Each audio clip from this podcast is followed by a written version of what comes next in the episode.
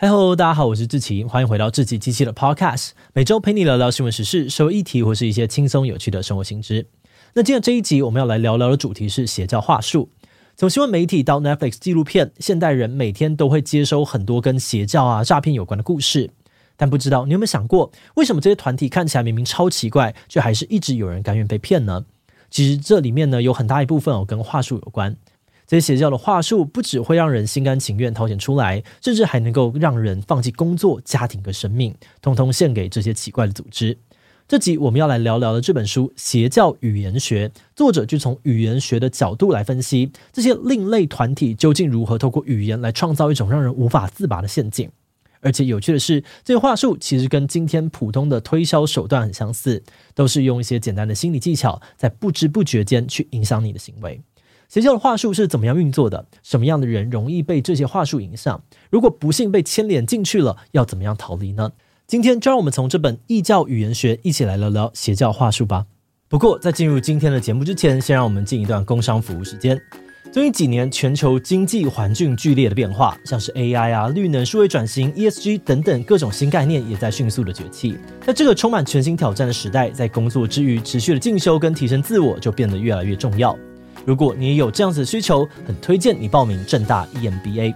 正大 EMBA 拥有最丰富的学习资源，在这里除了可以学习商管知识，还能够培养你的策略性思维，帮助你成为顶尖管理者。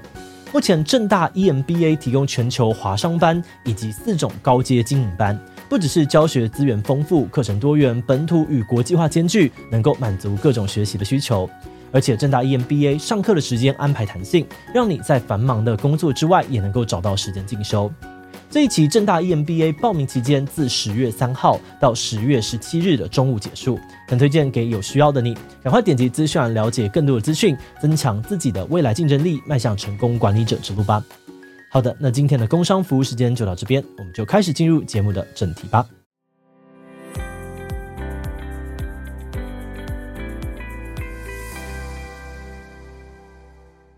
异教语言学的作者蒙泰尔是一位美国语言学专家。小时候，他看着爸爸加入过一个有一点点邪教意味的团体，让他从此对于邪教的话术产生很大的兴趣。蒙泰尔发现，邪教呢跟狂热群体都爱发明各种酷炫的名词，而很多人呢一开始加入邪教，也都是从这些语言开始被影响的。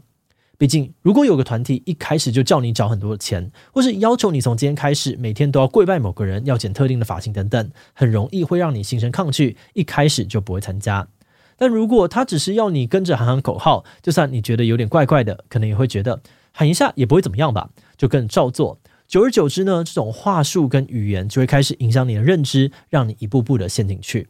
而且在最最严重的状况里面，这些话术甚至强大到可以教唆当事人去自杀。比如说呢，书里面就举出了一个一九九零年代末天堂之门的案例。天堂之门的成员们相信地球很快就要毁灭，但是有一艘太空飞船呢，会在某天绕过地球，只要够虔诚，就可以登上飞碟，离开这个腐朽世界，去到另外一个属于上帝的空间维度。当时天堂之门的领导者艾波怀特呢，就跟组织成员们一起住在一栋两百五十平的加州豪宅里面。艾波怀特呢，把这栋豪宅称之为是舱内，外面的社会叫做舱外。然后呢，厨房叫做这营养实验室，日常的用词呢就打造出了一种很科幻的感觉。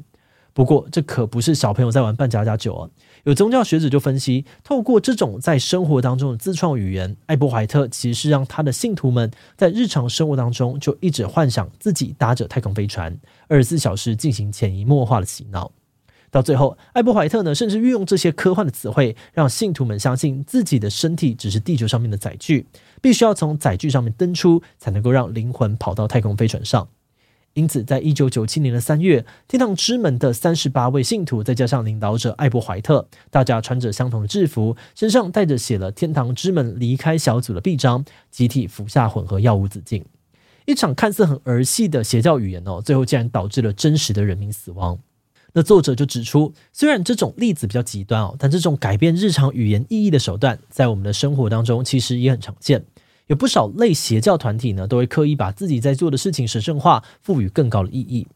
他举例，像是美国的灵魂飞轮就是一个很好的例子。灵魂飞轮虽然是一间健身公司，但他们在活动时会非常大力的强调，运动不只是运动，而是一种进化跟升华的过程。像是他们的网站当中就直白的写道：“灵魂飞轮不止健身哦，它是一座圣殿。”而他们的明星教练在上课时呢，会带领学生想象自己在朝向梦想前进，然后用类似基督教传福音的方式，大声的激励学生们说：“你们每一个人的创造都是有目的的，要拿出热情跟兴奋等等。”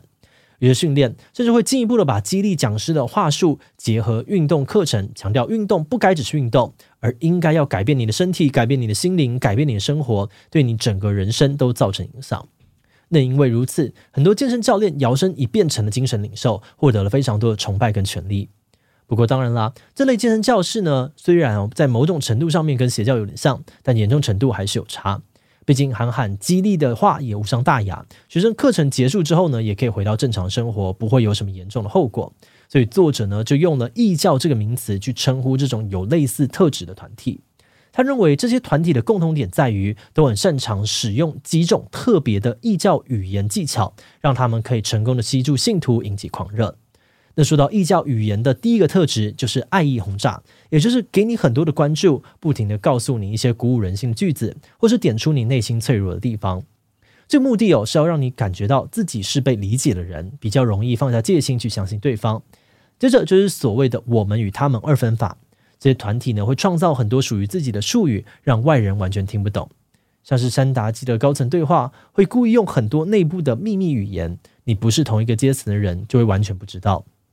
而这个目的，除了是创造出同伙的亲密感之外，也是帮助增强信徒们对外人的敌意，打造出一种只有我们才听得懂的优越感。而再来第三个招数呢，叫做既定观点用语。白话来说，就是用一些特别的词汇去替代原始的意思，让你接受新的观点。比方说，天堂之门呢，会让会员们重新取名字，消除他们原来的身份认同，然后又把自杀的行为呢，称之为是退出载具、毕业，减轻背后的恐怖意味，让你慢慢的觉得这件事情没有什么大不了的。久而久之哦，这种新的意义呢，就会覆盖旧的词汇，改变信徒对世界的认知，变得更容易被操控。最后，则是思考终止格言，也就是利用一些简单的流行语或者俗语。像是你可能很常会听到的啊，不要想太多啦，做下去就对了，等等，阻止你去质疑或思考。作者认为哦，这几种话术背后的道理呢，都很跟很多的行销手法类似。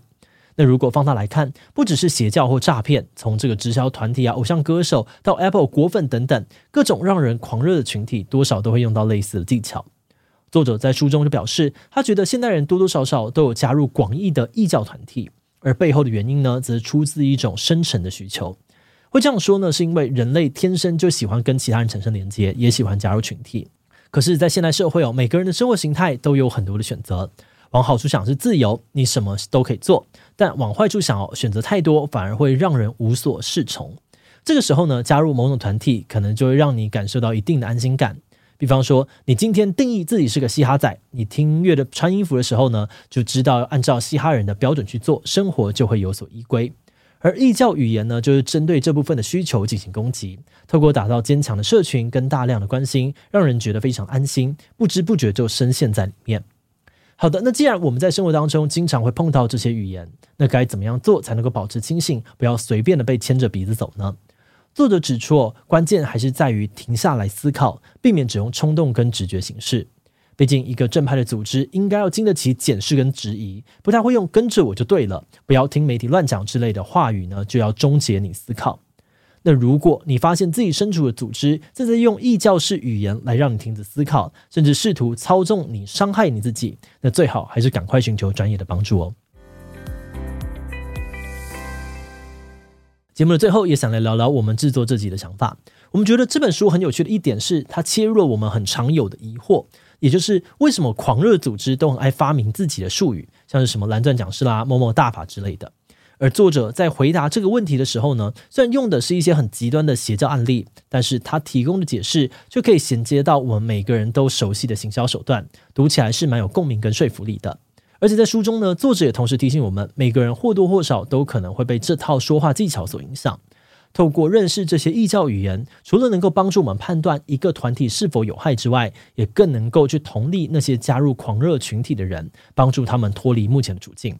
不过，老实说，我们读完这本书还是有点小失望的地方，因为书里面大部分篇幅呢都是案例故事，对于异教语言学的讨论不算是非常深入，有些专有名词呢也让人比较难以看懂。但是整体来说，我们认为呢，这还是一本蛮让人有所启发、产生共鸣的书，读来呢也算是有收获的。那欢迎大家去找来看看，这是好书跟出版社哦。好的，那我们今天关于邪教话术的介绍就先到这边。如果你喜欢我们的内容，欢迎按下追踪跟订阅。如果是对于这集邪教话术的内容，对我们 Podcast 节目或是我个人有任何的疑问跟回馈，也都非常欢迎你在 Apple Podcast 留下五星留言。那今天的节目就到这边告一段落，我们就下集再见喽，拜拜。